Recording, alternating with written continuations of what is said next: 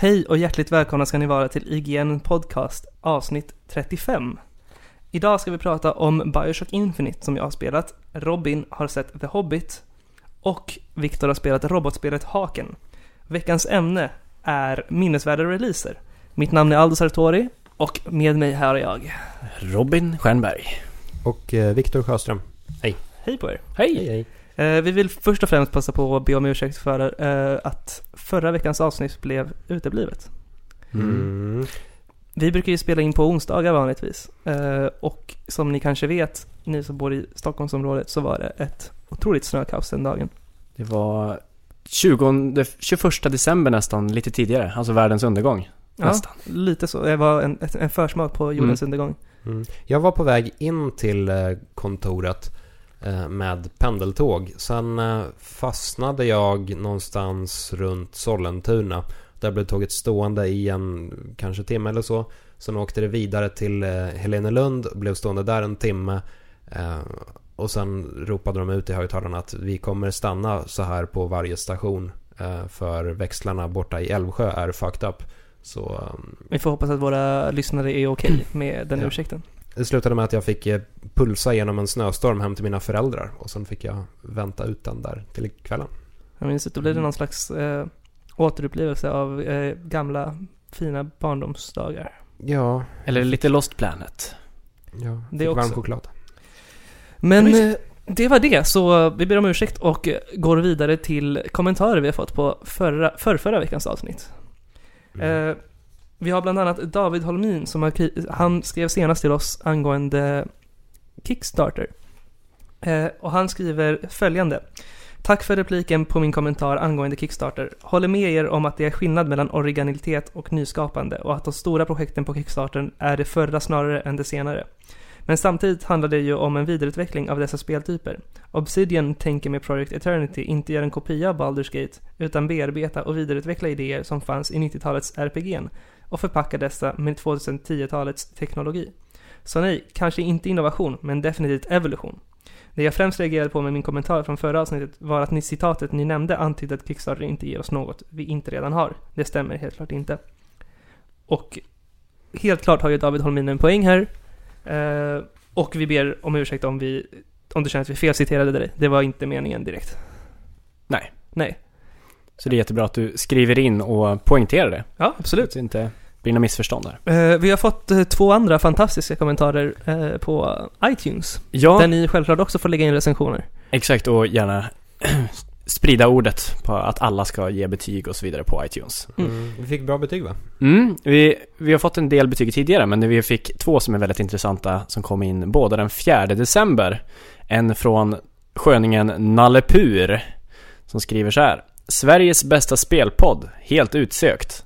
Ben, benhård saklighet blandat med mycket känsla och hjärta resulterar i en ny nyanserad och intelligent analys med millimeterprecis fingertoppskänsla. Mm. Jag måste bara fråga, har, har du skickat in detta till rätt podcast? Det låter som att meddelandet har hamnat fel. Nej, han kommer nu med en, en väldigt bra synpunkt här som visar på att han har inte kommit fel.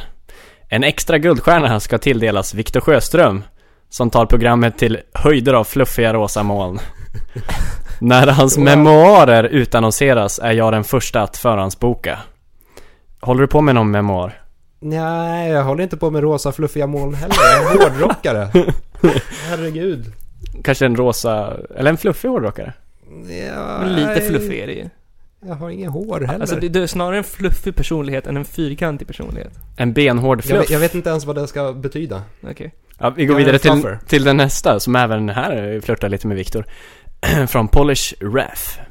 Instämmer i åsikten att ni gör Sveriges bästa spelpodd. Ni har en härlig blandning av genuin och lustfylld bro broighet. Och grymma analyser av personer med bevisligen mycket bakom pannbenet. Alltid en njutning och längtar alltid efter fredagen. Inte på grund av helgens inmarsch, utan efter ert timslånga örongodis. Och här kommer den. En extra guldstjärna ska tilldelas Viktor Sjöström, som blandar knivskarp saklighet med mycket känsla och humor. Går det, går det att förhandsboka hans memoarer så gör jag det i och med detta. Men herregud. Nu, nu blir jag Du rodnar, Victor. Ja, nu blir jag lite obekväm. Nu måste du skriva en memoar tror jag. Ja, tydligen. Ja, Ty, tydligen är jag dels väldigt fluffig och dels så pass gammal att det börjar bli dags att tänka på memoarerna. yes. Sam, samtidigt som testamentet. Ja, eh, tack, tack så mycket. Ja, tack så mycket jag. för Ja, alla så kommentarer mycket. podcasten. Det är ju sjukt fina ord. Vi hoppas att vi kan fortsätta liksom Ja. Mm. på det Absolut. spåret. Och vi hade ytterligare en eh, kommentar från Twitter. Va? Ja, det är Loke Jansson som har skrivit till oss via Twitter att han vill att Hello. vi pratar om udda spelidéer. Så vi tänkte bara nämna några lite snabbt nu. Mm. Ehm, Snabbt.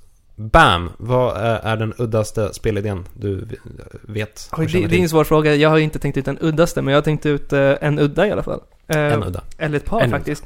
Eh, Mm. Vi har bland annat Pepsi Man som släpptes till Playstation. Pepsi Man. Precis, som är något slags... På sätt och vis är det ju som ett typiskt iOS-spel. Man, går runt, man springer runt Ja, och en- undviker hinder genom att hoppa och Mm. springa sidleds liksom. Mm, det är väl någon form av variant av Endless Runner fast från sent 90-tal. Precis, så på sätt och Med vis, en på sätt, Pepsi. på sätt och vis kan man säga att Pepsi Man är före sin tid. Ja. Och man, man, man spelar som någon gubbe i någon jävla kroppstrumpa som, som springer runt och ska leverera Pepsi till, till eh, behövande människor för att så här, vending machinesen har gått sönder va? Ja, Så, så vad är det vi säger? Säger vi att Pepsi var originella med den här idén? Alltså Ja, Pepsi som snott Coca-Cola, mer eller mindre. De har inte, de har inte snott Coca-Cola. Pepsi är så mycket godare än Coca-Cola. Men det är en annan sak. Eh, poängen med Pepsi Man är ju att det är sjukt konstigt och före sin tid tydligen, för nu är ju alla spel till iOS Endless Runners. Mm. Eh, bara det att Playstation kan, kanske inte var den optimala plattformen att köra en Endless Runner på. Eh, det blev mest bara ett udda spel med en Pepsi-maskot och någon slags eh, konstig marknadsföring av läsk. Mm. Mm. Det, har, det har en märklig bakgrundshistoria också. Eh, Det har ju ett, ett så här filmat eh, intro som många av spelen från den tiden hade. Eh, Med en liten så här små tjock amerikan som har bunkrat upp med lite chips och lite ostbågar och grejer och så har han även köpt Pepsi. Och sen börjar han höra konstiga röster inifrån Pepsi-burken. Så då tittar han ner i den och inne i burken så finns hela den här Pepsi-världen med den fantastiska Pepsi-man som springer runt. Wow, så, så det de försökte säga var helt enkelt att köp massa Pepsi så kanske du hamnar i ett tv-spel. Mm. Bra marknadsföring. do Trippar ur ja. Precis. Do Pepsi. I do Pepsi. Ja, Mm, men spel. det är ett spel. Och sen eh, det andra jag tänkte på, för att ta ett lite mer modernt exempel som jag gärna vill ska få mer uppmärksamhet, är Tokyo Jungle. Mm. Som vi har pratat Mm. om tidigare, som är det här... Som du har gett en mycket eh, talande beskrivning av. Ja, det handlar helt enkelt om att eh, det utspelar sig i ett postapokalyptiskt Tokyo och man spelar som olika djur. eh, och försöker överleva i, i det, denna stad genom att gå runt och äta, reproducera sig och eh, döda djur. Det är skitkul. Och man kan ju vara Ja, diverse härligt. obskyra djur också. Ja, ja, man kan ju vara en dinosaurie eh, som springer runt och äter flodhästar, liksom bara det. Eller spela som, eh, ja vad mer finns det? Det finns ju, Katter. ja, katter. Chihuahua För kanske? hela internetkulturen finns det katter. precis, som jag definitivt är en del av. Eh, och sen det sista exemplet jag hade var här ett japanskt arkadspel som jag tyvärr inte kan namnet på. Som går ut på att eh, hela kontrollen, eller arkadbåset, består av ett bord.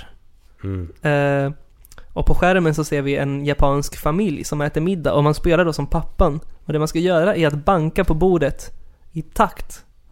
Ehm, och sen när rätt tillfälle kommer så ska man välta hela bordet. Så man välter i princip båset. För att, och då på skärmen så blir pappan skitsur och välter all mat liksom.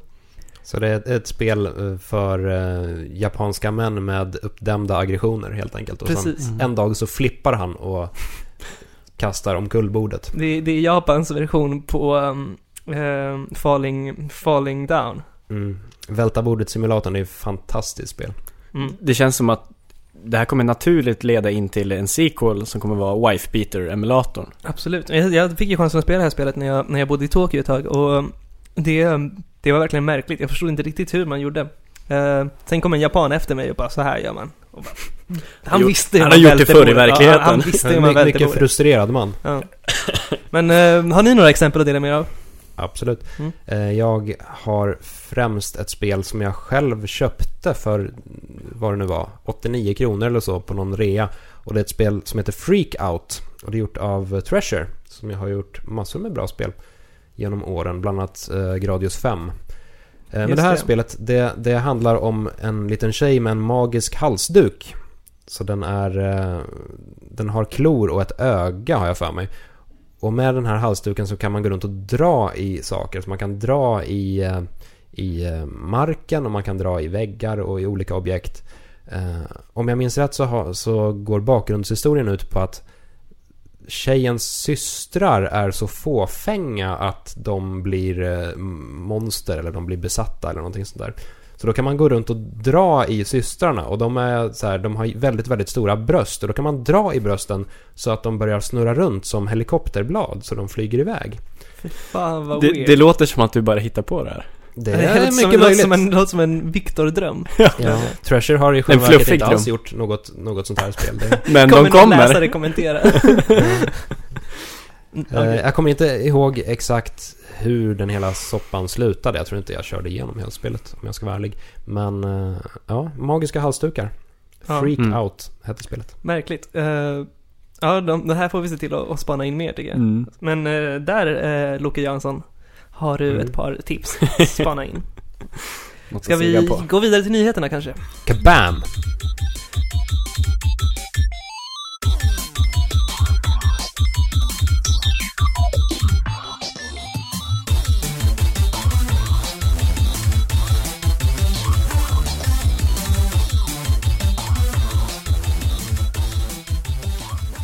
Bioshock Infinite har det varit rätt mycket uppståndelse kring omslaget när det presenterades förra veckan. Eh, det är så att eh, omslaget är mm, otroligt generiskt. Mm, det visar eh, huvudpersonen va? Huvudpersonen som ser ut som en mad bro dude. Ja. Vad- står vad är han heter? Harker? Hopper? Hooker? Jaha. Booker DeWitt heter han. right. Booker, okej. Mm. Booker? Booker DeWitt. Och han står med ett gevär och en brinnande flagga och ser väldigt sur ut och det har varit en viss uppståndelse kring det för att spelare tycker inte att omslaget är representativt för spelet. Innan Nej, de har spelat i och för sig, men... eh, Nej, men de tänker väl lite mer på det visuella kanske. Att, att det, det finns betydligt mycket större teman än den här arga mannen Mm. och att ehm, dessutom har man till, alltså Elizabeth, Mm. eh, Mm. spelets eh, biroll som i princip spelar en otroligt central roll i spelet, inte syns på omslaget alls. Ja, Och det, att ettan och tvåan hade snygga omslag. ja, det, det Det känns ju lite som att de hade satt huvudpersonen i Bioshock på Bioshock-omslaget. Det Mm. hade ju blivit helt fel. Det, det man vill ha på, på ett Bioshock Infinite-omslag det är antingen eh, Elizabeth eller Songbird. För det är de som är, är eh, representativa och det är de som har, har marknadsförts eh, i samband Mm, med spelet. Exakt. Ehm, Ken Levin har ju blivit intervjuad om detta. Eh, det publicerades en recension på Wired, spelmagasin, eller ett magasin menar jag, med en spelavdelning. Där han, säger, han jämför spel med salladsdressing. Ja, det är ju eh, fantastiskt redan där. Klockrent. Ja, en, en Ken Levin, Ken Levine, jag fick chansen att intervjua honom och vi ska prata mer om det sen och han var en otroligt smart man. Så den här jämförelsen är lite udda för att vara honom. Eh, Eller?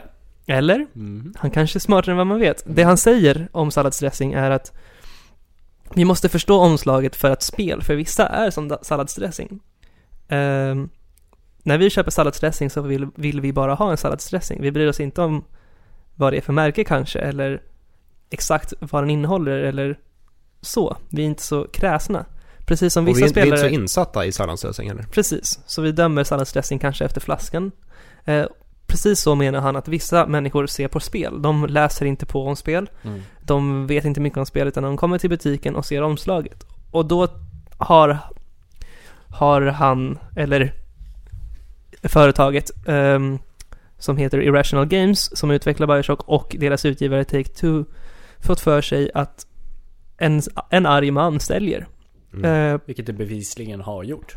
I Call of Duty, om man kollar där. Gears War och så vidare. Precis. Samtidigt så är det ju ingen som har testat att sätta något annat på ett eh, Call of Duty-omslag. Så vem vet, hade de satt en eh, jag vet, inte, lurv eller Mm. vad som helst på omslaget så hade- det kanske sålt också. Absolut. Mm. Det här är ju, alltså, det finns många aspekter av den här, det, här, det, det, det är väldigt intressant tycker jag. Det, det här har ju os, orsakat en, en smärre Twitterstorm och publikstorm. Ehm, Jag blir överraskad över att folk faktiskt bryr sig så mycket om omslagen. Mm. Eh, för personligen tycker jag att spelanslag har alltid varit fula. Mm. Speciellt i USA. Ja. Kolla bara på Final Fantasy-serien. Otroligt fula omslag. Mm. Medan vi i eh, Europa har fått väldigt fina omslag. Precis. Eh, de fina omslagen har ju definitivt varit i minoritet. Och om man tänker på moderna snygga omslag så är de oftast eh, Collector's Edition Mm. och lite mer stilrena. Om man tänker på just Bioshock, den hade skitsnygg Collector's Edition. Mm. Eh, Final Fantasy 13 hade också jättesnyggt omslag. Eh, Men det, det som är lite uppseendeväckande med hela den här situationen det är väl att, att eh, Irrational Games faktiskt har backat nu och eh, kommer erbjuda spelaren två olika omslag. Så man kommer kunna vända på omslaget. Det tycker jag inte jag är något fel med att göra. Det är ungefär som Nja. Mass Effect gjorde. Mass Effect 3 med en kvinnlig och manlig Shepard. Ja, precis. Jag tycker alltså... För det, det de har gjort är att man kommer kunna vända på omslaget. Dels har man eh, Dude Bro, Bro framsidan och sen vänder man på det och då kommer man få ett annat omslag.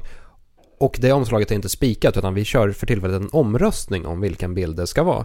Eh, vilket förvisso är jättekul för bilden som leder eh, är väldigt snygg.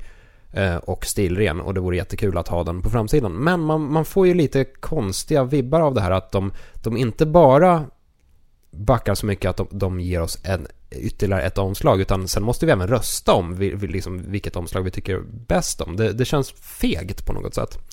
Även om det kommer bli snyggt i slutändan. Det tror jag absolut att det kommer bli. Jag tänker att det kanske är fegt.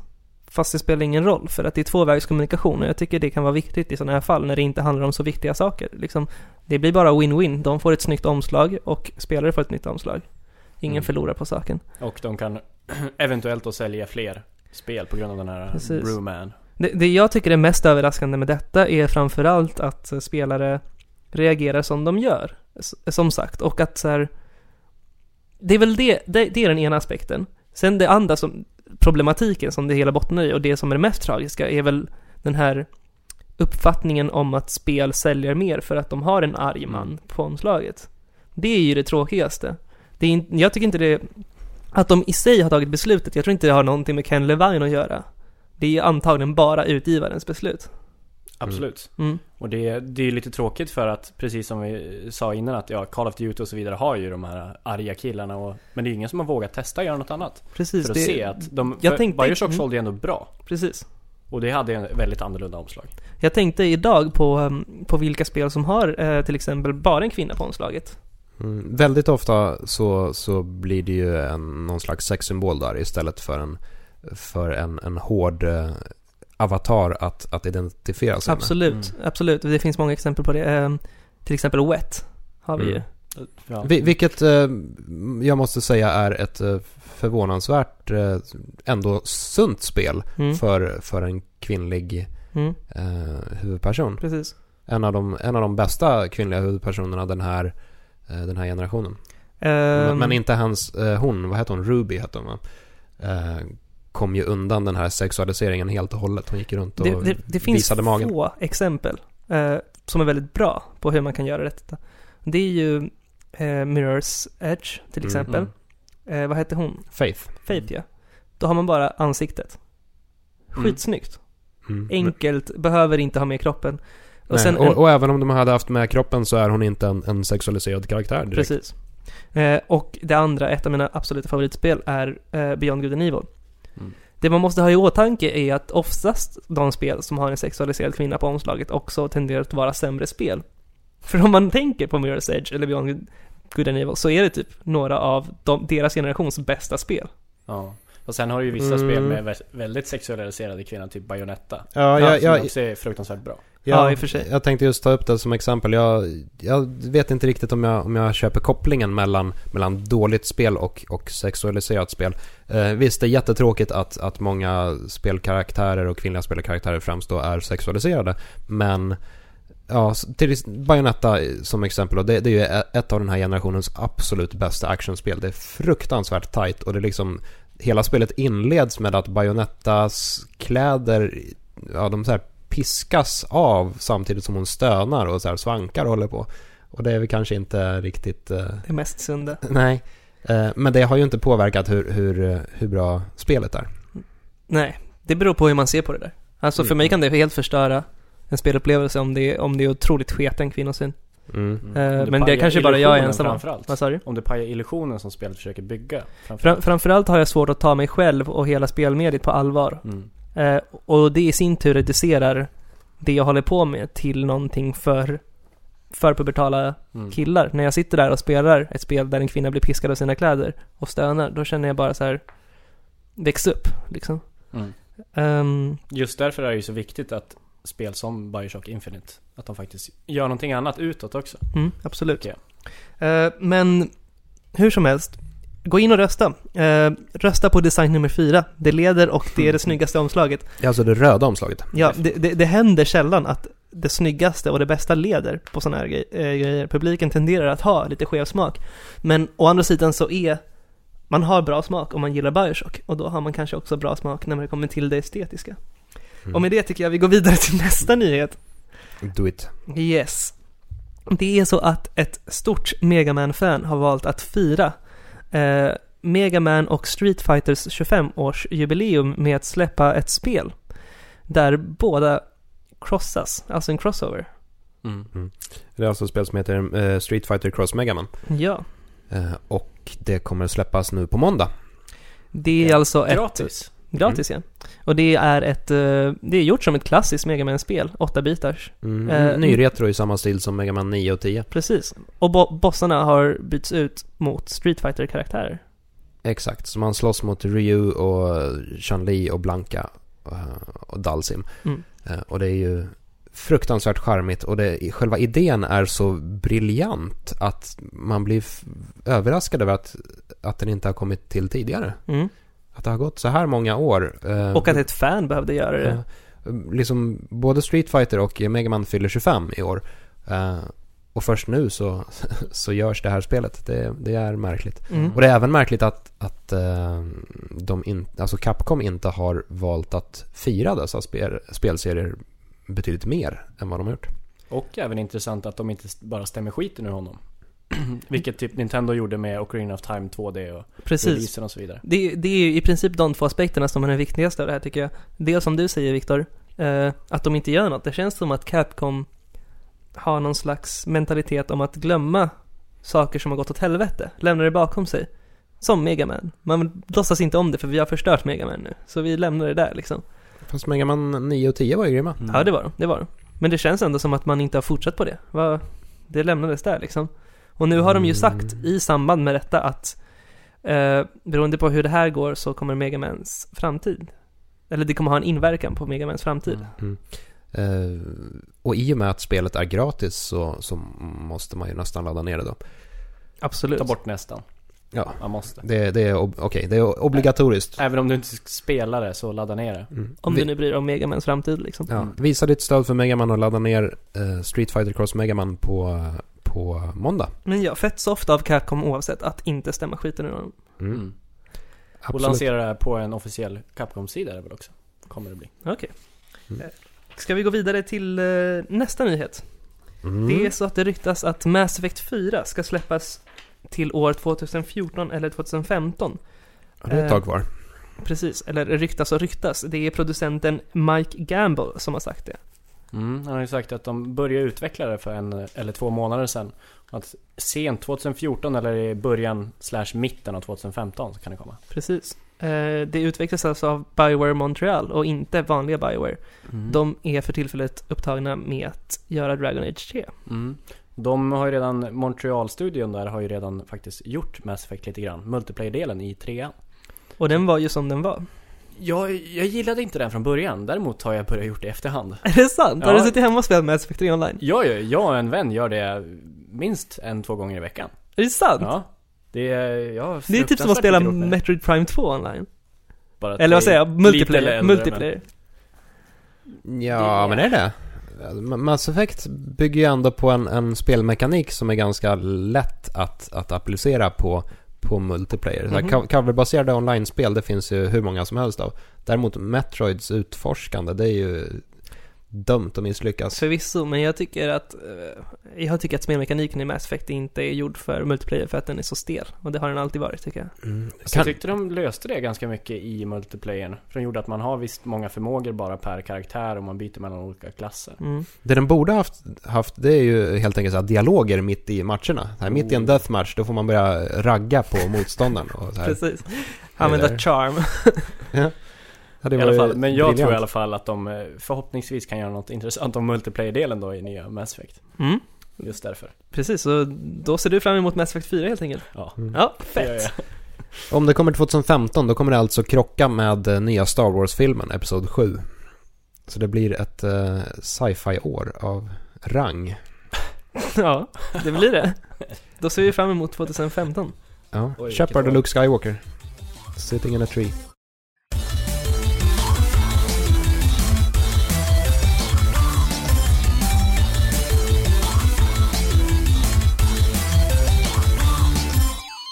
Då har det blivit dags för veckans trailer.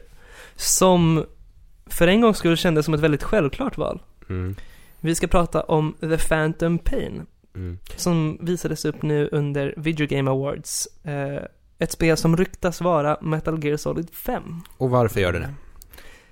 Du kan ju börja i alla Kan, fall kan med du ge mig en enda anledning? Nej, för det finns många. Ja, ge mig dem. kan få ett 20 i. Men man kan ju vara värt att påpeka direkt att det här sägs vara ett svenskutvecklat spel från en studio som heter Moby Dick Mm. Mm. Studios. Det är väl där det hela börjar. Eh, Det, det är liksom en helt ny spelstudio som skulle få visa upp en jätteproffsigt regisserad trailer på en av världens största Galor. spelevent liksom. Mm. Eller- Världens största spelgala är det. Ja. Typ den enda kanske Mm. också. Ehm, det i sig är märkligt. Det andra som är märkligt är att de är Stockholmsbaserade. Jag har Mm. aldrig hört talas om Nej. Det Någon- skulle betyda att de skulle vara helt nystartade. Mm. Och personen Joakim, eh, vad heter han nu då? Mogren. Mogren ja. Ehm, skulle, var, skulle vara chef för det här. Mm. Ja. Ehm, Och Jo- Ingen har hört talas om honom. Nej. Nej. Eh, Joakim är ju ett anagram för Kojima. Precis. Så där börjar Och Mogren är mystiken börja tätna. M. Ja. Mm. Så det är många sådana grejer som, som folk har påpekat. Eh, det hela började med en... Eh, efter VGA-galan så var det en slags VIP-fest som Konami höll i. Där eh, det var anställda hos Konami som bar på The Phantom Pain t-shirts. Och, vilket i sig är märkligt Moby för... Dick-tröjor. Ja, Moby Dick-tröjor. Vilket är märkligt för vad har de för koppling liksom? Och då började folk kanske fatta. En annan grej är att om man skiftar skuggorna från loggan som The Phantom Pain skapar och man spegelvänder den så står det Metal Gear Solid 5 ovanför The Phantom Pain.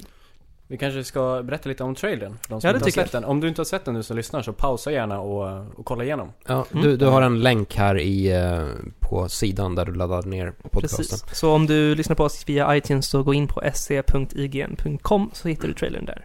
Yes. Eh, till att börja med, trailern ser ut att vara gjord i Fox Engine, alltså motorn som eh, används till eh, Ground Zeroes. Precis, så bara det är ju en indikation på vad det handlar om. Eh, dessutom så, det vi ser då, vi kan ju börja med det, eh, är en man som ligger i en sjuksäng i, ur första person, eh, som upp, till synes ver- vaknar upp med en amputerad arm. Mm. Eh, och i samband med att han upptäcker detta så blir sjukhuset anfallet. Det blir någon slags massaker. Ja, Mm. någon slags armé som går in och skjuter ner massa patienter mestadels. Ja, och bara, bara allmänt osköna liksom. Eh, och då får man se den här mannens ehm, strävan att överleva genom på sätt och vis klassiska Metal Gear Solid-manövrar. Ja. Gömma sig under sängar, smyga. Ja, kryper väldigt mycket. Mm, uppenbarligen så mår han inte så bra eftersom att han ligger i en sjuksäng när han vaknar och inte Ja. har en arm. Så Ja. Den, den, den skönaste kopplingen mellan eh, Phantom Pain och Metal Gear Solid som, är, som jag har sett, det är något fan som, som analyserade sättet han kröp på och så här skrev något om att Åh, men titta på golvet, det har samma mönster som den här, eh, det här mönstret i början av Metal Gear Solid 2-introt. Och faktumet att han kryper, det, det, det, alltså det gör ju ormar också. Mm. Eh, ja, alltså Samtidigt så om det är någon som håller på med sån symbolik så är det väl Kojima liksom. Ja, man, man, kan ju, man kan verkligen föreställa sig Kojima sitta och så här fnittra Ja. och gnugga händerna och... Och tycka han är så himla smart. Ja, han är alldeles uppe i varv nu och bara sitter och uppdaterar ne- NeoGAF och Ja, Bara damn, och är så, så, gla, så glad över att alla spekulerar över vad detta kan vara. snurr, snurrar runt på sin lilla kontorsstol. Men i själva verket så, jag ska inte göra mer vad i den här podcasten, men jag kan nästan slå vad om att med, med 99,9% säkerhet, det här är ett Metal Gear Solid-spel. Ja, den här karaktären ser extremt mycket ut som Big Boss. Ja. Eller ja, för den delen Snake då. Men det är väl väldigt svårt att faktiskt sätta ett spel efter Metal Gear Solid 4. Eh, och han har bandage över, är det ja, höger eller vänster öga? Nu kommer jag inte ihåg. Det minns Det jag faktiskt det är det ögat som Big Boss har. Mm. Eh, en lapp Mm. över. Snubben i trailern har väl bandaget över höger öga. Det har väl Big Boss också? Det kommer jag inte ihåg. Men en, en Ja, rolig, en rolig öga. grej, eh, eller för att fortsätta på trailern först. Eh, min favoritdel, det jag tyckte var häftigast var när, um, när de är fångar i den här korridoren som brinner och så skjuter de ner alla i den. Det var För så, du gillar sånt sjukt skit. jag, jag, jag är ju sjukt lagd, eh, Mm. morbid lagd, men också för att det, det var en väldigt klaustrofobisk känsla Ja. liksom. Det, det enda han gör kan ju krypa liksom och spela död typ. Mm. He- hela trailern varva, eller de här sekvenserna när han springer runt i sjukhuset, de varvas med eh, små textmeddelanden. Just det, på vad han Eh, tänker typ. Ja, så här, vit text mot eh, svart bakgrund och de känns ganska Kojima-aktiga. Det är så här Am I in hell? Ja. Frågetecken och så här. Jag tyckte det var jättesnyggt för det är som en, det är som en ny take på så här stumfilmsgrejen. Det brukar man ju ha i gamla stumfilmer. Stannar upp filmen ja. Ja, Precis, och Oh, dialogen. open your eyes. Ja, exakt. Eh, tyckte jag var jättecharmigt. För att de lyckades få det som man vanligtvis associerar till stumfilm som ändå är rätt glada Mm. liksom. På något sätt och få det till någonting väldigt coolt och deppigt också. Mm. Fin- finns det någon variant av trailern när någon har lagt in så här hurtig pianomusik? Det vore ju... Eller. Jag jag kollade upp lite där, för jag såg att det är jättemånga som har gjort det också. Vem, eh, vem som står bakom Moby Dicks hemsida. Mm. Jag såg att amerikanska IGN inte hade lyckats riktigt med det. För det är ju bara Våra kollegor. ja, våra amerikanska kollegor som inte riktigt gör sitt jobb med det här. Men eh, det är en person som heter Jesper Hultén som står bakom sidan. Som bor i Stockholm. Och eh, kolla upp lite på Facebook då såklart och han har pluggat i Japan bland annat. Och eh, jobbar som programmerare på lite företag här i Sverige. Okej. Så det är ju inte omöjligt att det här faktiskt, ja, han är anlitad av Konami för det här. Det vore ju jättehäftigt om det faktiskt var ett samarbete mellan en ny svensk startad division av Konami eller en coolt. studio. Mm. Eh, sannolikheten är rätt låg, men det vore skitcoolt. Mm. Ehm, Det måste ju, på något sätt måste de ju ha en eh, sammankoppling med någon svensk. mm. Eftersom det här står i hans namn, hemsidan. En rolig grej är ju att Aftonbladet hade ringt till en, eh, en Joakim eh, Mogren. Eh, Mm. Och eh, så hade de, det, det finns tydligen fyra Joakim Mogren i Sverige. Och så hade de ringt upp en som jag tror ägde någon typ av företag. Jag minns inte riktigt vad det var. en av dem sitter uppe i Norrland va? Ja, precis. Eh, och han sa att han aldrig, aldrig spelade, hade spelat ett spel i hela sitt liv. Snacka om förvirrad liksom. Ja, är det re- resten kvar då? Tre. One Precis. down, three to go. Men eh, grym trailer tycker jag, i överlag. Mm. Eh, Och den, den eh, fuckar ju ur rätt hårt framåt slutet. Mm, Eh, fram till kanske den sista tredjedelen så har det ändå hållits hyfsat ehm, verklighetstroget. Han springer, springer runt i ett brinnande sjukhus och det är soldater som dödar folk. Mm. Eh, sen börjar, börjar ehm, Klassiskt så här- MGS-manér också. Ja, någon Aldrig. som liknar Volgin, alltså huvudpersonen, eller inte huvudpersonen men huvudskurken från Metal Gear Solid 3 dyker upp och eh, verkar brinna och kontrollera Just det. eld till viss del. Eh, Mm. det dyker upp en eh, enhörning med brinnande vingar. Eh, det, är- det är ju jättecoolt. Ja. det, är- det, är ju, det är ju typiskt Metal Gear Solid coolt. Ja. Alltså, Och precis i slutet så slår det ju ner en stor val också. ja, Just det, det det! kommer en, en fucking jävla blåval gjord i eld och det är ju så coolt. och, och, och sväljer en helikopter. Det, det en grej med Metal Gear Solid-serien, tycka vad man vill om den, men när den är cool så är det få saker inom Mm. spelvärlden som är lika häftiga. Alltså, Mm. Det jag funderar på det är varför en blåval, den, är- den äter ju bara plankton. Så den, Ja. den filtrerar. Inte det borde, den här. Nej. Eller så är det En slags symboli, symbolisk grej om att säga att människor är inte mer än plankton. Aha. oh.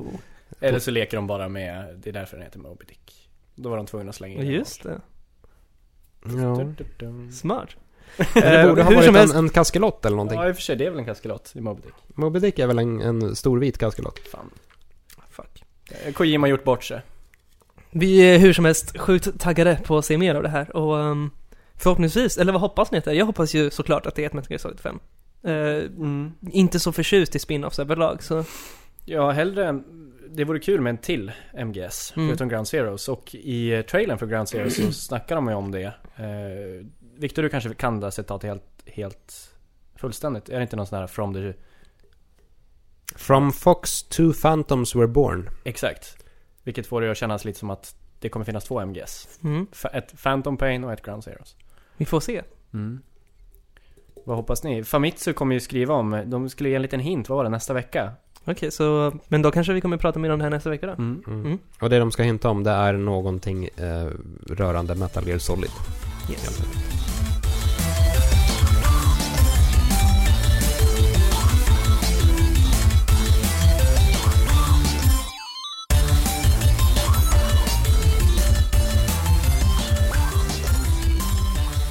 Så, mina goda herrar.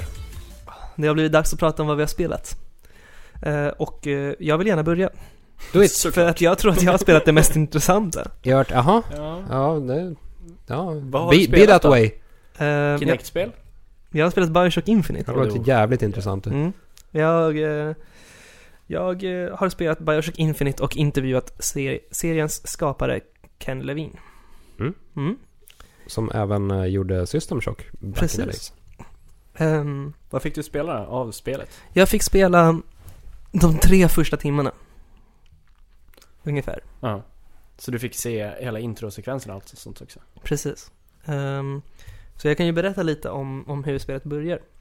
Eh, det är så att eh, man åker i en båt i början. Eh, man spelar som Booker DeWitt, en före detta Pinkerton en före detta Pinkerton som är någon slags typ dåtidens agenter eller vad man ska polisaktigt. Dåtidens James Bond. Dåtidens FBI. Mm. Ehm, en före detta som ska göra ett uppdrag. Han eh, sitter på en rodbåt som två människor styr och eh, han har en låda där det står eh, att han ska ta med tjejen till New York, så är det en bild på Elizabeth då. Så han lämnas av vid en fyr mitt ute i ingenstans som visar sig vara en eh, raket. Mm. Eh, Det, det går ju redan här att dra paralleller till uh, ursprungs Bioshock. Ja. När man kraschar med ett plan ner i vattnet eh, och sen eh, simmar i land runt någon slags fyrliknande precis. byggnad. Börjar alltid med en fyr. Mm.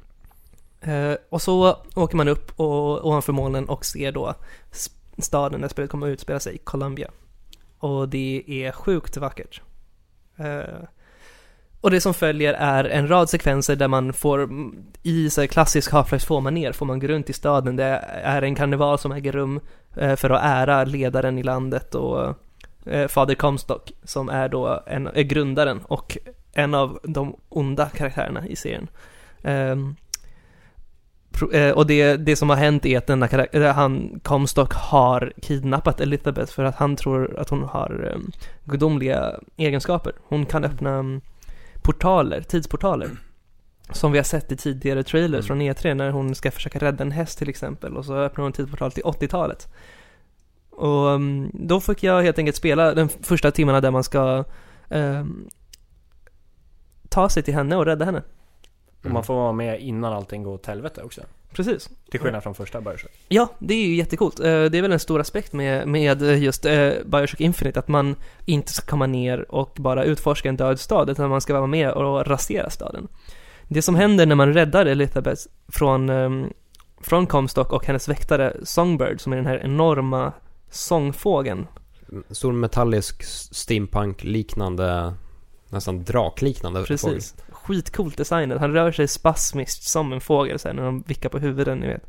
Mm. Jättehäftig eh, och enorm. Det, det som händer när man räddar henne är att hela staden i princip väcks till liv. Mm. Man har redan skapat lite tumult innan. För att de har noterat att han har ett märke på handen där det står AD. Och det representerar Art Director. Precis! och de tycker inte om Art Directors i Columbia. Nej, men eh, det betyder att han har kommit dit för att stjäla deras lamm. Och Elizabeth kallar dem för deras lamm. Eh, så de har noterat det och man har behövt kämpa sin väg fram till Elisabeth. Eh, och sen när man räddar henne så eh, bryter helvetet loss i princip.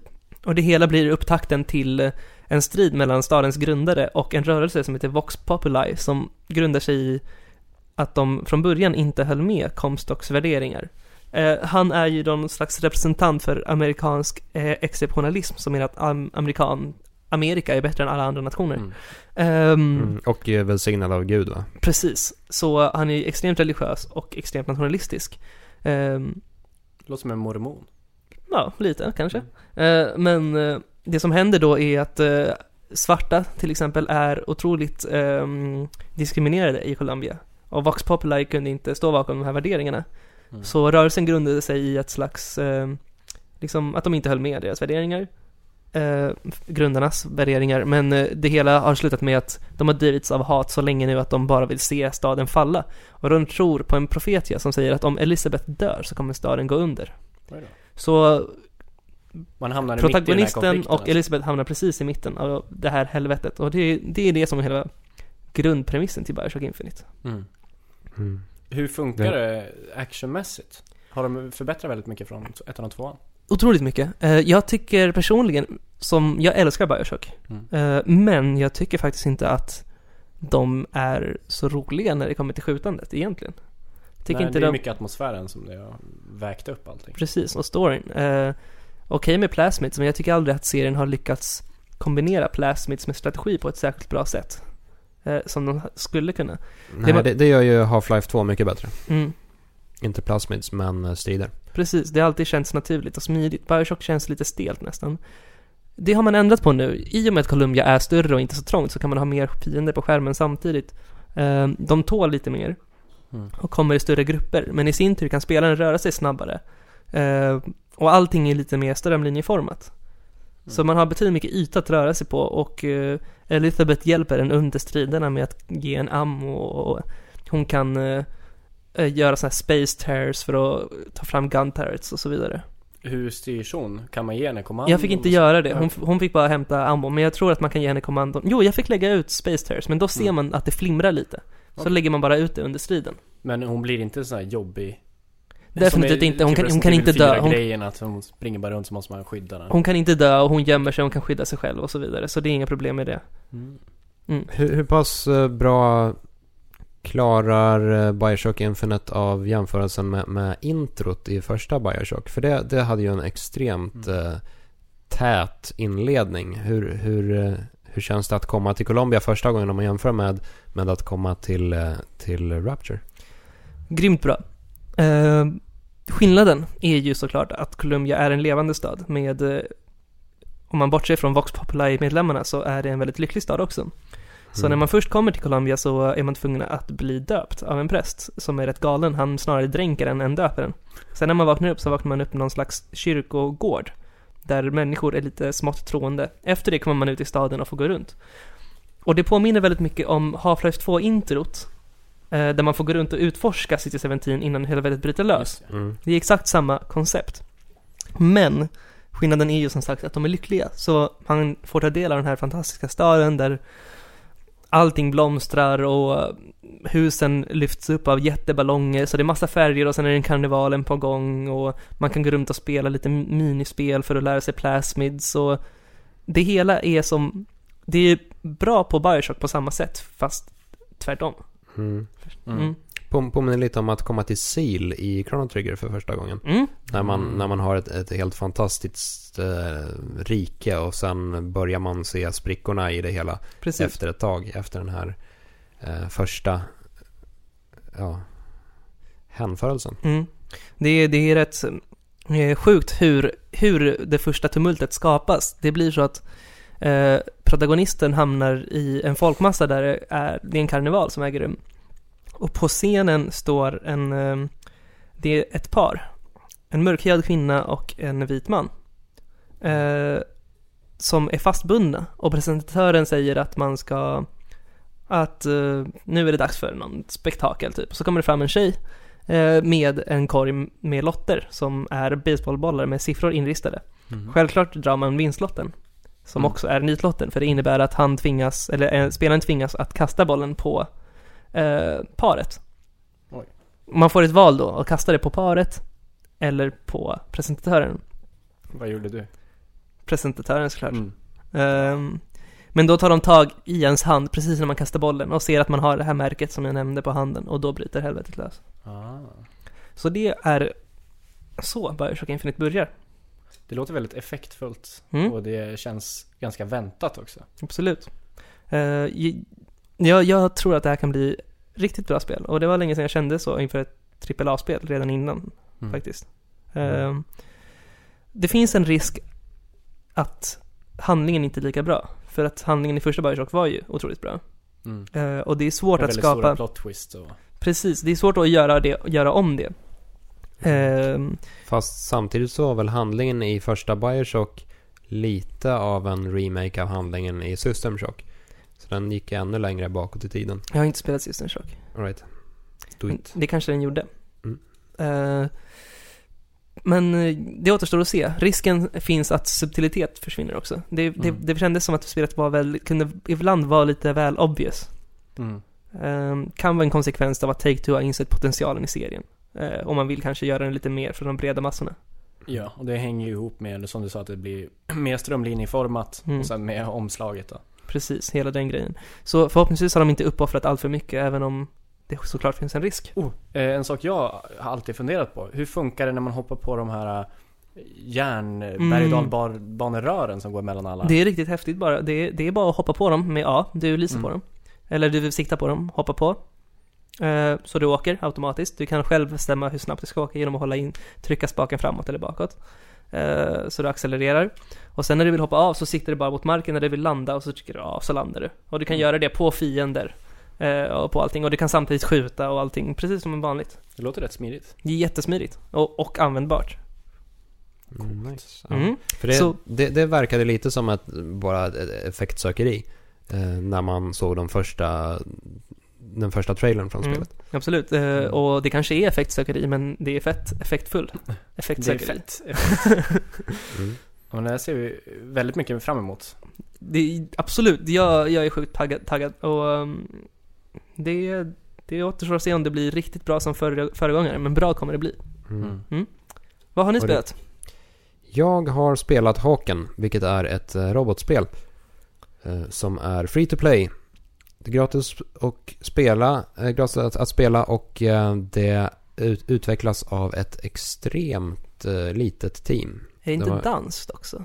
Danskt? Nej, de sitter i Los Angeles. Jaha, då har jag fått för mig någonting. Kanske är danskar som sitter där? Ja, vem vet? Ja, det kan hur, det vara. hur, många, hur få är de? Vet du det? Eh, när de började så var de under 10 pers i alla fall. Jag tror att det var Oj. typ 6-7 pers. Eh, sen växte väl teamet allt eftersom och jag tror att det slutade på någonstans runt 20 pers. Eh, och det är fortfarande Mm. eh, sjukt lite folk för ett, eh, ett spel som ser ut som ett AAA-spel. Mm. Det är fruktansvärt vackert och det är, det är mycket det som förhandssnacket har, har handlat om. Hela vägen fram till, till, till idag. Just därför undrar jag, hur är, hur är spelmekaniken? För att ett bra mech-spel har jag faktiskt varit sugen på ett tag nu. Mm. Det är väldigt arkadigt i spelkänslan. Det känns, det känns inte alls lika så här tungt och trögt som eh, till exempel MechWarrior eller, eller Armored Core. Utan det är liksom snabbt och man kan boosta, strafea och Mm. sväva eh, snabbt och smidigt. Det känns nästan lite Call of Duty eh, aktigt Men det tycker, det tycker jag är helt rätt väg att gå för ett mech-spel. Jag kan tycka att mech-spel idag är för nischade och för måna om att det ska vara tungt och lite eh, skillbaserat. Men jag tycker man kan uppoffra Mm. lite av det för rörlighet och eh, tempo. Ja, det... Jag jag håller med till viss del, men baksidan med det blir att spelet inte känns lika, lika djupt och matigt. Utan det, det blir ett ganska avskalat koncept. Absolut. Eh, Men när det kommer till mech-titlar just så finns det så få. Så jag tror att människor inte behöver djupet på samma sätt. Jag tycker att känslan av att spela som mech i sig är rätt eh, givande. Ja, men det man inte ska underskatta med mech-spel det är, är eh, liksom möjligheten att bygga en egen robot. Mm. Det, det var fruktansvärt roligt och är fortfarande fruktansvärt roligt i, i Armored Core-serien Mm. framförallt. Eh, jag har själv till exempel byggt en, en eh, slags variant av Optimus Prime där som jag har Jaha. Lackerat I, i, i- i Armor Core 5? Eh, nej, det var nog ett av de tidigare. Det måste ha varit fyran eller trean. Okej. Som jag lackerade korrekt och sen satt jag och ritade ett litet Autobot-emblem och satte på axlarna och så bytte jag ut armarna mot plasmakanoner. Det blev jättefint. Och den möjligheten har jag inte riktigt i haken. Man Mm. kan välja vissa färgmönster och man kan byta ut delar och så. Men det känns aldrig riktigt som att man skapar en robot. Utan det är mest att man ändrar detaljer och det, det gör att man, in, man får inte den här ägarkänslan. Det känns inte som att det är min Mm. robot som jag Mm. springer runt med. Det är ju väljer en förinställd. Det är ju Mm. märkligt med tanke på att det är free to play. Det är, det, bara att kunna customisa sin robot är en otroligt stor eh, källa för att kunna köpa grejer och Mm. få spelare att betala för. Hur funkar det systemet här? Ja, det, systemet påminner snarare om, att, eh, om eh, ett MMO skulle man kunna säga. Man har ett, ett så här skill tree. Eh, När man får välja mellan tre olika kategorier. Eh, Offensivt, defensivt och smidighet har jag för mig. Eh, Och så placerar man ut sina skill points där istället. Okej. Och det är väl den främsta det främsta sättet man påverkar sin robot. Sen kan man byta ut Och man måste vapen. betala för att få lägga skillpoint eller? Nej, spelet använder sig av två olika valutor. Det har dels poäng som man får genom att spela spelet. Så var, efter varje match får man lite poäng. Eller så kan man köpa poäng. Och då gör man det för riktiga pengar. Så det, Mm. Bara för att klargöra, det här är väl till PC då, eller hur? yes. Bara? PC. Mm. Enbart PC. Är det någonting bara för de som är intresserade av, av mecka spel eller kan man även tycka det är kul om man inte är så Sa- du meckarspel? mecka? Det man kan ju mecka med de här också. Mulle Meck... eh, Ja.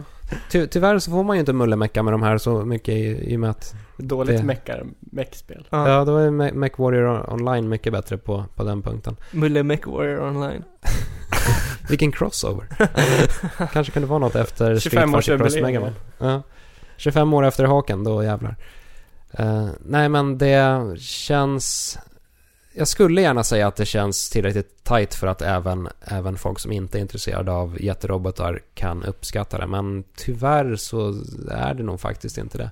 Det är, det är lite så här småryckig känsla i, i eh, kontrollen och, och känslan av att träffa och spränga andra robotar tycker jag inte riktigt att de lyckas pricka. Det, det ser fruktansvärt snyggt ut på bild men det är inte... Det är någonting som saknas i själva känslan av att, av att skjuta. Eh, och den är ju ganska central i ett, i ett spel som enbart handlar om att eh, skjuta. När, när släpps haken? Eh, det finns att ladda ner nu. Okej, hur Och mycket det är en öppen beta. Just det, det är free to play. Yes. Då Eh, och borde det, ju man definitivt prova på det tycker jag. Ja, och det är som sagt eh, helt gratis. Eh, så det finns ingen som helst anledning att inte testa på det. Förutom om man har en Mac.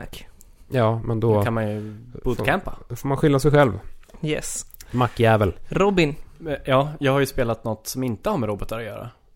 Snarare tvärtom. Snarare, snarare tvärtom. Från Människor. Alver, från, al, till, från robotar till alver och människor och Är, är det alltså motsatsen till en robot? En alv? Ja, Helt klart. det, det känns som en ganska naturlig motsats. Nej, jag tycker inte det. Båda Nej. är odödliga. Jag tycker det är full av skit.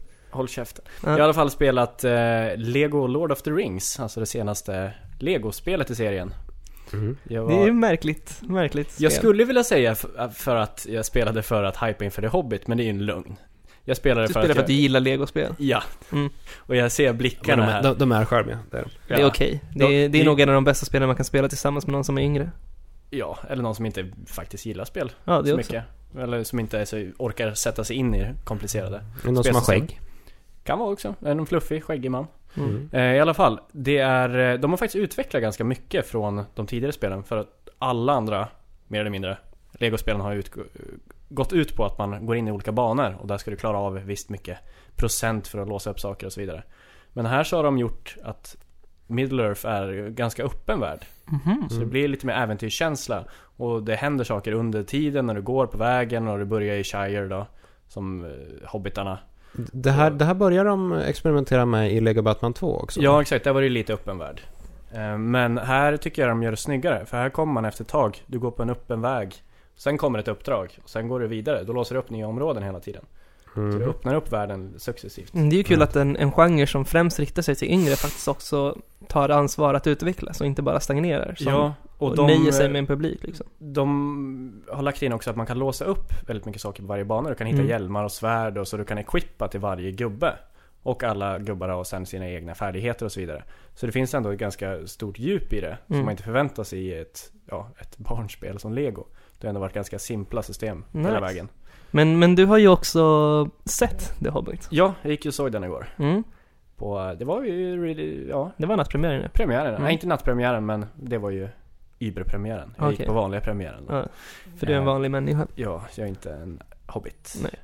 Men eh, väldigt trevlig film. Man, den, den är Sagan om ringen, mer eller mindre. Förvä- vad ska man annars förvänta sig? Precis. Det är, Man- sa- man- det är samma känsla som infinner sig. Men det, det man hade förväntat sig det var väl att, eh, och kanske lite fruktat, det var väl att den skulle bli väldigt mycket fjantigare än, än eh, trilogin. Det är vad jag har hört också faktiskt. Det, det stämmer faktiskt. Mm. Eh, och inte främst för att Hobbit-boken är mer en barnbok än vad Sagan om ringen är. För det är den ju på det sättet att den inte är lika beskrivande som Sagan om ringen. Utan det är för att de har lagt in väldigt mycket skämt och dialogen har dummats ner ganska mycket och det är karaktärer som är bara comic reliefs. Väldigt mycket onödiga saker som pajar hela illusionen. Jag tycker det finns ett problem i att filmatisera The Hobbit efter Sagan om ringen som är att det hela, speciellt när man delar upp det i tre delar, så känns Mm. målet betydligt mycket mer trivialt. Ja, och den börjar väldigt konstigt. Just För- för, för- att de har ju bestämt sig för att lägga in saker från eh, sagor från Midgård och saker som utelämnades lite från The Hobbit. Okej. Slänger de in, eh, ska väl inte spoila allt för mycket men ja, en, en trollkarl som inte egentligen är med i The Hobbit. Okej. Som det bara snackas om. Men det, är- det ju också märkligt för att, så för att koppla till det jag sa, vad, det är väl eh, Bilbos syfte är väl att tjäna pengar. Ja, Han är ute efter en skatt. Behöver, ja, lite bevisa sig för sig själv också. Ja. Det där lyckas de inte riktigt med men eh, vissa scener är otroligt effektfulla ändå. Han är väldigt duktig, Martin Freeman. Och, och, och dvärgarna vill ha ett berg. Ja, det är deras gamla kungadöme de ska ta tillbaks. Det sista dvärgkungadömet mer eller mindre. Ty, att jag, deras- tyck, det går, jag tycker inte det går att komma ifrån att premissen är lite ynkligare. Sen förvisso, Mm. om ni nu har läst The Hobbit så vet ni ju att det kulminerar i ett enormt krig. Ja, och Smaug är ju... Det är väl det som är Gandalfs syfte, att han tror ju att Smaug kommer alliera med Sauron. Smaug är draken. Draken då. Mm. Som för övrigt eh, kommer, eller ja, eh, röstskådespelaren till honom är från eh, engelska Sherlock-serien. Han Jaha. spelar Sherlock där. Och det är lite roligt eftersom Martin Freeman, han spelar ju Watson i den serien. Just Så det, båda huvudkaraktärerna från Sherlock-serien Mm. är med. Intressant. Men jag, eh, nu, nu har ju jag uppenbarligen inte sett film nummer två och tre, men Peter Jackson har ju snackat om att de, att de gärna vill, att han gärna vill berätta lite mer om vad som händer eh, i perioden mellan The Hobbit och Sagan om eh, ringen. Sagan om ringen-trilogin. Eh, och jag, jag tror att det är ganska okej att spoila en, en bok som kommer från eh, 30-talet. Ja, 80 år. Men om Ja. du inte är okej med det så lyssna inte i en minut eller? Nej, då kan du nog hoppa över en bit ja. Mm. Ja, vad skulle du säga? Det jag tänkte säga i alla fall, det är att eh, det som nämns väldigt mycket i förbifarten i, i boken att Åh, by the way, Vita Rådet, de drev ut Sauron från Dol Guldur. Hej då! Mm. Det är enbart den premissen, det skulle ju kunna bli en, en eh, liksom två timmar lång sekvens i filmen. Mm. De Så- hintar ju redan i första om att det här är en konflikt som måste tas. Så jag antar att det här kommer bli det, det final showdown liksom. Mm. För det känns som att han är lite mer Det vore konstigt om Sauron är där och latchar och sen Nej men draken får vara sista bossen Okej. Men eh, Vad ge- skulle du ge filmen i betyg? Ja Jag ger den väl en eh, Sju och en halv Hobbit kanske? Hur och en halv Hobbit? Det Ja. är alltså typ fyra och en halv människa. Nej men eh, runt en sjua Jag tyckte att det var ju väldigt Väldigt trevlig biofilm så Mm. Men eh, inte på långa vägar lika effektfullt och Och bra som jag tyckte första Sagan ringen var när den väl begav sig Okej. Kan ju göra med att det, Du hoppar tillbaks tio år i tiden Yes. Mm. Men- Kan, även, kan det även bero på att man har sett den här världen i tre filmer nu och nu Mm. i, en, i en fjärde film så får, får det inte samma genomslag helt enkelt bara för att man har Absolut. Och sen, ja det måste jag lägga in. Eh, alla orkerna är datorgenererade. Just det, just det. Från i Sagan om ringen när det var maskar. Och det stundtals ser för jävligt ut. Ehm, Riktigt fult vissa gånger. jag, jag tycker ju inte om, jag är inte alls särskilt förtjust i Sagan om ringen-filmerna. Okej. Nej. Mm. Nej men jag är, nej men jag är faktiskt inte heller speciellt för, förälskad i dem. Jag har haft många långa debatter om varför Men herregud, är vad fan har jag film. hamnat i för podcast? Men eh, jag tycker ändå de gör ju sitt, de gör sitt jobb ganska bra. Ja, det är, det är som, det är som. Titanic liksom. Det är, Ja. För mig är Sagan om ringen och Titanic i princip samma sak. Va? Mm. Så du jämför Leonardo DiCaprio med Aragorn? Ja, det kan man säga. Vad, är det där för attityd? Du kommer här och mopsar upp det. Nej, Sagan om ringen är som Titanic. Jag tycker om Titanic. Ja, ja, men, Men, alltså det är inte... Så, så egentligen är, är, är Sagan om ringen som ett dåligt Titanic. Nej. Nej. Jag tror vi ska Sluta skicka nu. tillbaka han till ser- serviceverkstaden. Ska vi gå vidare och prata om Ja, veckans Al- ämne? Aldo har Men du har ju spelat ett skräckigt spel annars också. Ehm, just det, just det, just det. Det måste vi ta upp lite. Det är ett spel som kom för väldigt många år sedan som är väldigt hyllat som du eh, börjar spela nu. Mycket bra spel. Ja. Lite som Titanic. Snackar självklart om Silent Hill 2. Yes. Ehm, som jag såg eftertexterna rulla till igår. Senast vi spelade in podcast så pratade jag om det och då låg jag vid, um, vart låg jag nu? Jag var på väg till museet. Mot isbergen. Mm. Du låg på en liten planka och guppade. Och, och sa Jack, Jack. Ja. Wake Och up sen Jack. sjönk han ner där i djupet. Och frös till is. Ja. Och så tog det slut. Jag ty- tyckte det var lika läskigt som alla eh, har sagt att det ska vara. Det är, in, det, är, det är inte lika läskigt som det är krypande. Mm. Obehagligt. Ehm, det är roligt hur jag hela spelet går runt och tänker ehm, Snälla Pyramid Head, dyk inte upp nu. Snälla, dyk inte upp nu. Det är i princip det mantrat jag har hela tiden när jag spelar. Så här, nu kommer han komma. När jag går in i nästa rum. Och sen nästa. Nu kommer han komma. På så sätt är det obehagligt. Mm. Och så gör han det. Och så gör han det helt plötsligt. Då och då. Och så är han där. Och då hatar man sitt liv. Nej men det, är- Ja. det är definitivt en av de bästa spelen jag har spelat. Ja. Ehm, utan tvekan. Dum. Det var väldigt hårt så här bara att spela en gång. Mm. det så Ehm, det, det är sällan man kan säga det på en gång liksom. Men eh, det, det som är så bra med det är att det kommer aldrig, eventuellt om väldigt lång tid, kan ett sånt spel komma igen. För Mm. att alla de värderingar som ligger till grund för Silent Hill 2 har dött ut i modern spel. Eh. Eh, det finns ingen utrymme för subtilitet, för tystnad, för minimalism eh, och för survival horror Mm. längre. Så det kommer ta väldigt lång tid tills vi kan se ett så här bra spel igen. På det här, som bygger på samma premisser. Uh, Silent Hill 2 är byggt på symbolik. De Mm. lyckades ju få ett spel som i princip handlar om sexuell frustration. eh, på många sätt. Och liksom väldigt tabubelagda ämnen som eh, liksom ehm, föräldrar som antastar barn till exempel. De lyckades få allt det här att passera under radarn Mm. för distributörer. Hur gör man det liksom? Mm. Det är ett fruktansvärt svart spel också. Ja. Det, det, det, hade det gjorts idag då hade det säkert funnits med lite där roliga skämt och glimten i ögat här Eller var. ett lyckligt slut. Ja, lite Mm. Hollywood-slut. Det här det är bara mörker Misär. rakt igenom och sen Sen dör man. Så är det. Som livet. Ja. Men vackert. eh, ja, eh, om ni inte har spelat det så rekommenderar jag verkligen. Fantastiskt. Och jag ska spela Silent Hill 3 härnäst så förhoppningsvis kan jag prata lite mer om det i Ja. kommande avsnitten. Hade du kört Silent Hill 1? Nej, Shattered Memories hade jag kört. Det räknas Du, inte. ja, då Nej, är frågan vet. om du inte egentligen borde köra Silent Hill 1 innan du kör Silent Hill 3. Mm. Mm. Ja. Till Playstation. Yes. Med den grötiga grafiken och Yes. och allting. Och dåliga skärmuppdateringen. Är det värt Ja. det? Kommer jag, kommer jag liksom kunna leva mig in i det? Det kanske blir lite märkligt att följa upp Silent Hill 2 med Silent Hill 1 men jag tycker ändå att Silent Hill 1 är eh, märkbart, mär- märkbart eh, läskigare än Silent Hill 2.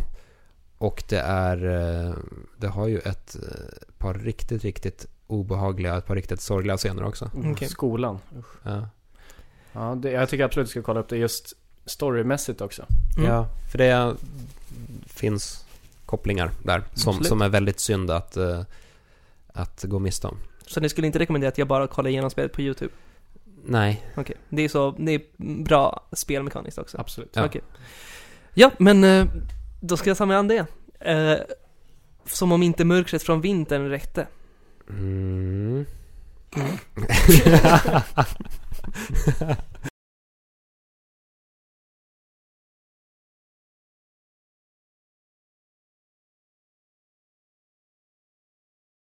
Då är det dags för veckans ämne. Som idag är minnesvärda releaser. Dun, dun, dun. Mm. Mm. Mm. Eh, Viktor, du har ju, du har ju varit med ett tag. Eh, så, Tack för den. mm, så, så du, du vet ju. Du, Mm. du kan ju det Du, här. du har ju å andra sidan inte varit med ett tag.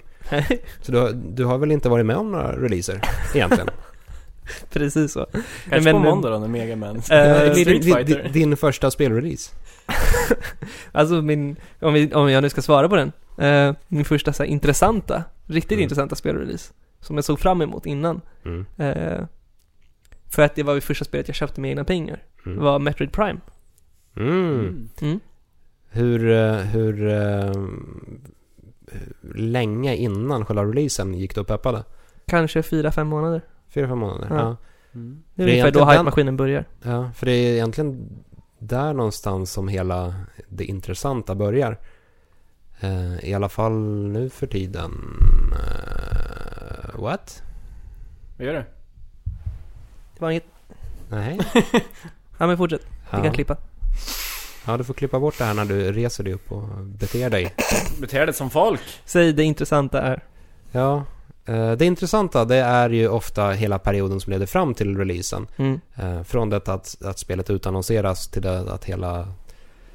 PR-kampanjen Eh, Ja, ja precis. Men, men det var ju Hur man annorlunda. väljer att bygga upp kampanjen. Det var ju annorlunda på, då, på den tiden. Mm. Gamla goda tiden. Aha. För att, eh, tid. för att då hade ju liksom inte, då hade inte eh, industrin anammat, det, det hade inte blivit en riktig industri än. Även om det är rätt, inte Mm. så länge sedan, så hade det inte hunnit bli en riktig, riktig industri. Oh, oh, oh, oh. Hade ju inte passerat det, filmindustrin i alla fall. Vad sa du? Den hade ju inte passerat filmindustrin. Ja, eller där spelindustrin är idag, där vi ser tunnelbaneplanscher och så vidare. Förvisso, vi kommer ju prata mer, du kommer ju prata om Super Mario World-releasen sen. Det är ju Mm. antagligen inte samma sak. Men nu så var det så här, det släpptes inte ändlösa trailers, så materialet man hade att se inför en release eh, var betydligt mycket mer begränsat. Man kanske tittade Mm. på en trailer, om det ens fanns. Det här kanske var innan YouTube, jag minns inte YouTube fanns då. YouTube kom väl 2004? Ja, och Metroid Prime släpptes 2003 om jag inte misstar mig. Mm. Mm. Får gärna rätta mig om jag har fel, men jag har Mm. för mig att det var då. Jag tror också det. Så då, för att peppa så, så jag läste liksom samma artikel på Superplay hela tiden. Uh, Om och om kollade, igen. koll, googlade bilder. Mm. Mm. Det var väl det man gjorde liksom. Det följde ju med DVD med Superplay ett tag. Mm. Jag har faktiskt Precis. kvar ett par sådana. Mm. Man kunde, kunde få ett par eh, trailers att titta på Mm. i sin nya fina DVD-spelare. Exakt. Ehm, men eh, ja, det, det har ju definitivt förändrats hur eh, releaser ser ut och eh, PR-kampanjerna innan och så vidare. Eh, vi kan ju börja prata om lite när, när det slog er att, eller vilken som är er mest minnesvärda release kan vi ju prata om. Mm. Jag tror att för min del var det Metal Gear Solid 2. Mm. Det var, det var liksom den första Ja. riktigt stora, stora peppen. Förvisso kom det ju stora spel innan dess. Eh, och Ocarina of Time var, var enormt. Eh, men det var ändå, det, det fanns ju inte direkt någon reklam för det. Eh, utan det var mest det att som intresserad spelare var man väldigt medveten om att det skulle släppas och man läste artiklar om det. Däremot Metal Gear Solid 2, det var en enorm hype runt det långt i förväg. Och Då hade i- de ju också placerat ut den här demon otro- otroligt väl till, Mm. Son of the Enders, ja. ja. Exakt, Zone of the Enders fick en, en demoversion av det. Eh, och i och med att Hideo Kojima är, är sig själv så tyckte han ju att det var kul att trolla hela spelvärlden och, och helt enkelt inte förklara faktumet att man inte spelade som Snake. Utan Mm. han, han, han behöll ju Raiden som en eh, överraskning in i det sista. Precis, i, i demot så spelar man ju bara som Solid Snake. Mm. Som Mm. blev en väldigt positiv överraskning för hela spelkåren. Ja, Eller? idag är det ju det. Mm. För idag har man ju insett hur bra MGS2 är. Det är förvånansvärt många fortfarande, tycker jag, som verkligen inte tycker så. Jag Som tror, stör sig fortfarande på Raiden. Jag tror det är människor som fastnar i teknikaliteter. Ja. Eh, Man fastnar i att det är riden, man tänker kanske på spelmekaniken, men det är inte det som är det bra med MGS2. Det är ju metanivån. Spelmekaniken var ju jävligt bra på den tiden också. Ja, absolut. Men Spe, spelmekaniken är schysst, men jag köper inte metanivån. jag tycker det är nice. Ja, Jag tycker hela, hela, hur, hur hela upptakten till spelet släpps och allt det där. Jag tycker allt det integreras otroligt väl och hur spelet handlar om att förvränga media och Mm. använda media till att förvränga budskap. Och Men- sen har han gjort det i praktiken inför releasen av MGS2. Ja, men jag, jag tycker att det blev alldeles för bajsnödigt. Om man jämför med Metal Gear Solid 1 som ändå var en ganska begränsad eh, och förhållandevis enkel spionhistoria. Eh, Snake bes, besökte en, en bas och han skulle eh, liksom fucka upp terroristerna där och raj, raj, raj. Eh, sen kommer Metal Gear Solid 2 med enorma jävla mm, eh, codec-samtal och, och de börjar snacka om Ja, det, det blir alldeles för krystat. Ja, jag- alltså det, är klart, det, det spårar ju. ja. Men det är nice. Något ja, jag det, det, det, det är väl exakt där som, ehm, Det går fel som här. ehm, det skiljer sig. Ja. folk förgrenar sig i olika åsikter. Jag Något jag inte fattar att folk inte fattar Mm. med Raiden är ju att Genom att vara en så förhållandevis tuntig karaktär som Raiden så framstår ju Snake så jävla mycket coolare. Mm. Okej, men, men, men hörni, nu, nu har vi ju fastnat där att vi diskuterar MGS igen. Igen som vanligt. som vanligt. När vi ska Ja, prata om, Trevligt. när vi ska prata om minnesvärda releaser. Mm. Men, ja, MGS2 är en minnesvärd release just för Mm. hur han byggde upp hela grejen. Ja, och eh, inte ens det som var ett eh, på sin tid jättestort spel fick ju alls lika mycket uppmärksamhet som spel får idag. Mm. Eh, som sagt, eh, nu för tiden så, så ser man spelreklam i tunnelbanan. Eh, bara ett, ett sånt spel som, som Hitman Absolution som ju inte Mm. alls är ett av de, en av de största releaserna i år. Mm. Syns ju, eller syntes i alla fall runt releasen Precis. riktigt tydligt. Riktigt stora affischer på alla Jag, kom, jag kommer ihåg, det slog mig, det, det finns två punkter då det har slagit mig, där- eller då det först slog mig hur, hur spelbranschen håller på att växa inför releaser. Och det var dels Halo 2, Mm. hur det var då en PR-maskin verkligen körde igång. Men innan det så var det Wind Waker, jag var på bio och såg en reklam och så, Mm. och så var det reklam så kom Wind Waker på bio. Mm. Det är fan episkt. Det var jättemäktigt för mig. Jag var ändå rätt ung liksom och, och jag såg verkligen fram emot det här spelet. Så kommer det fram Wind Waker och så står det liksom Super Plague av det så här. Jag, vet, jag minns inte vem som recenserade det men 10 av 10. Ja, 10 av 10 såklart. Fantastiskt spel. Eh, och fan, fantastiskt att se den reklamen. Då insåg jag bara wow. Det här, det här liksom håller på att bli stort. Ja, för det, det är ju väldigt kul att, att jämföra det då med eh, till exempel re- releasen av eh, A Link to the Past som ju är, än idag är eh, liksom ett av de absolut bästa spelen som gjorts. Eh, Det bästa spelet i Zelda-serien, enligt mig i alla fall. Eh, Och det fick ju inte alls så speciellt mycket liksom marknadsföring utan det, det man visste om det spelet det var det man hade läst i Nintendo-magasinet och eller liksom hört av kompisar. Mm.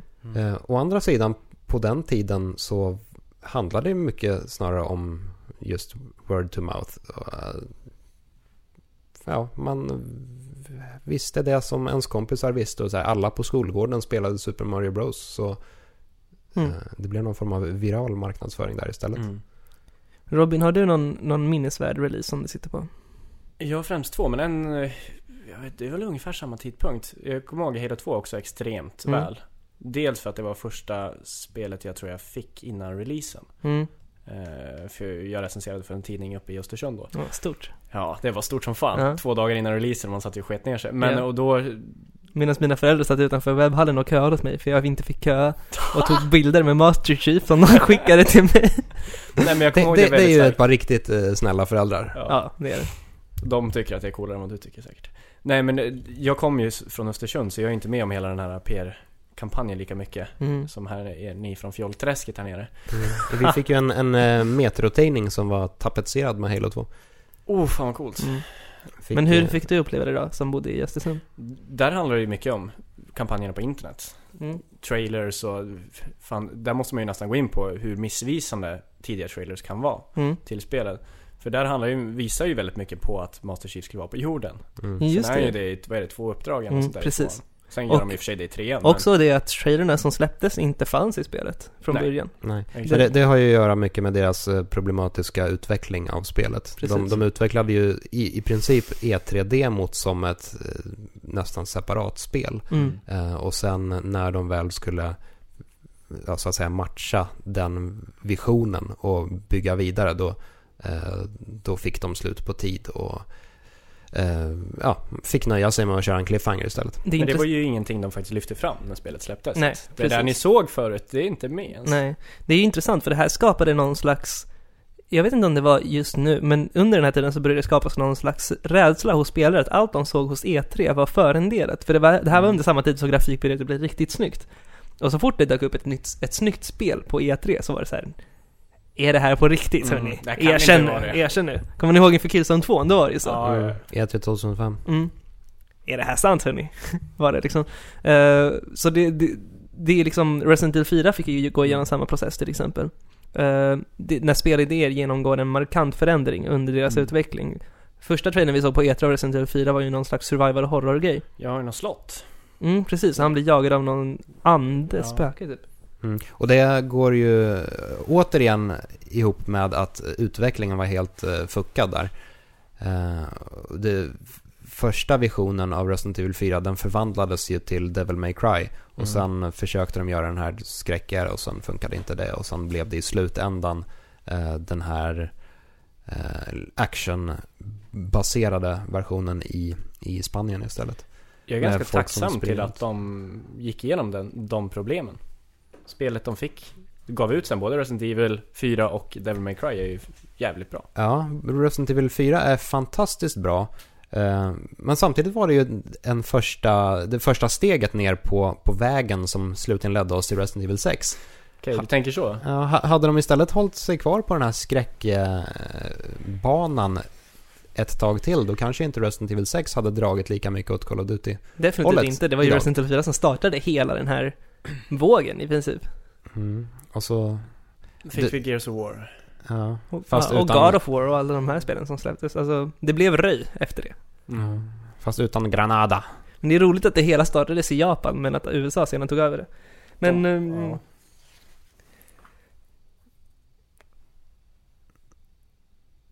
Peter Molyneux,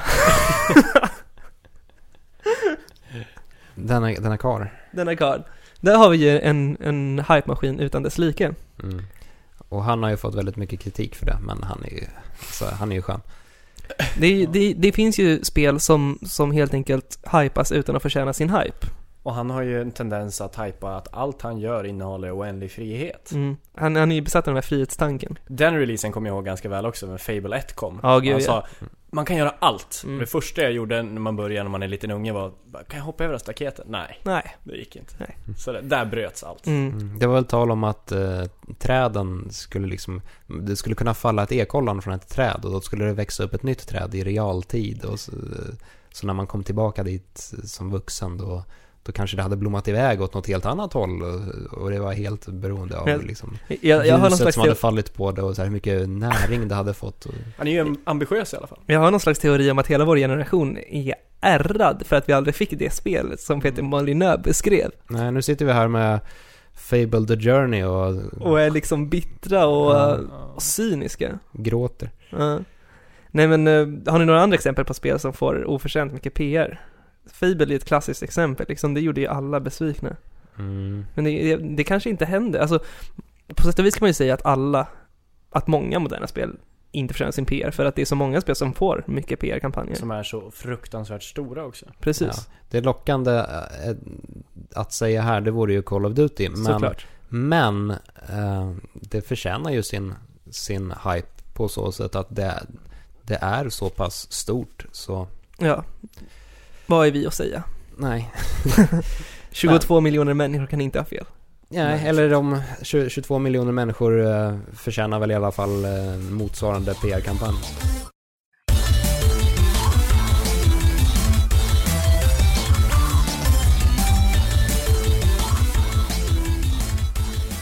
Så det har blivit dags att börja avrunda denna eh, mysiga afton. Mm. Mm. Det tycker jag absolut att det börjar bli dags för. Jag har nämligen en biljett till The Hobbit som jag tänker gå och se ikväll. Ja, precis. Så eh, gå gärna in på iTunes och eh, betygsätt oss, eller skriv en recension, eller gör båda. Ni kan även Skriv gå en liten in... låt. Ja, det kan ni också göra. En liten låt till härliga, fluffiga Viktor. Så Ni lovar kan- att spela upp den. Ja. Vi kan även gå in på se.ign.com och lämna en kommentar eh, och se om ni vill att Ge vi ska prata... förslag på ämnen vi kan prata om. Precis. Eh, eh, saker vi kan förbättra eller försämra. Försämra. Om vi nu skulle vilja Ni försämra för något. bra! Man vet aldrig. ja. Ehm, ja, Tack så hemskt mycket för att du lyssnade. tack så Men- hemskt men- mycket. men- Vad heter men- du där ja. borta? Exakt. Vart kan man nå dig? Och, heter- och vad var dealen med Titanic egentligen? Förklara dig. Jag heter Aldo Sartori och mig hittar ni på Twitter där jag heter at Aldo Sartori. Eh, Titanic kan jag förklara nästa gång. Vi Ja. tar det. Där har vi försäljningen. Mm, Försäljande argument. precis. Jag heter Robin Stjernberg och mig kan ni hitta på Twitter at Robin Stjernberg. Och jag heter Viktor Sjöström. Jag finns på att Viktor underscore Sjostrom på Twitter. Eh, och mig kan ni dessutom hitta ombord på Titanic. Ja, och kom ihåg att eh, vi nästa vecka ska prata om eh, årets bästa spel Och Titanic. och Titanic. Mm. Så lyssna in då. Ha det bra, ha en trevlig helg. Sköt om, hejdå. Hejdå. Adjö.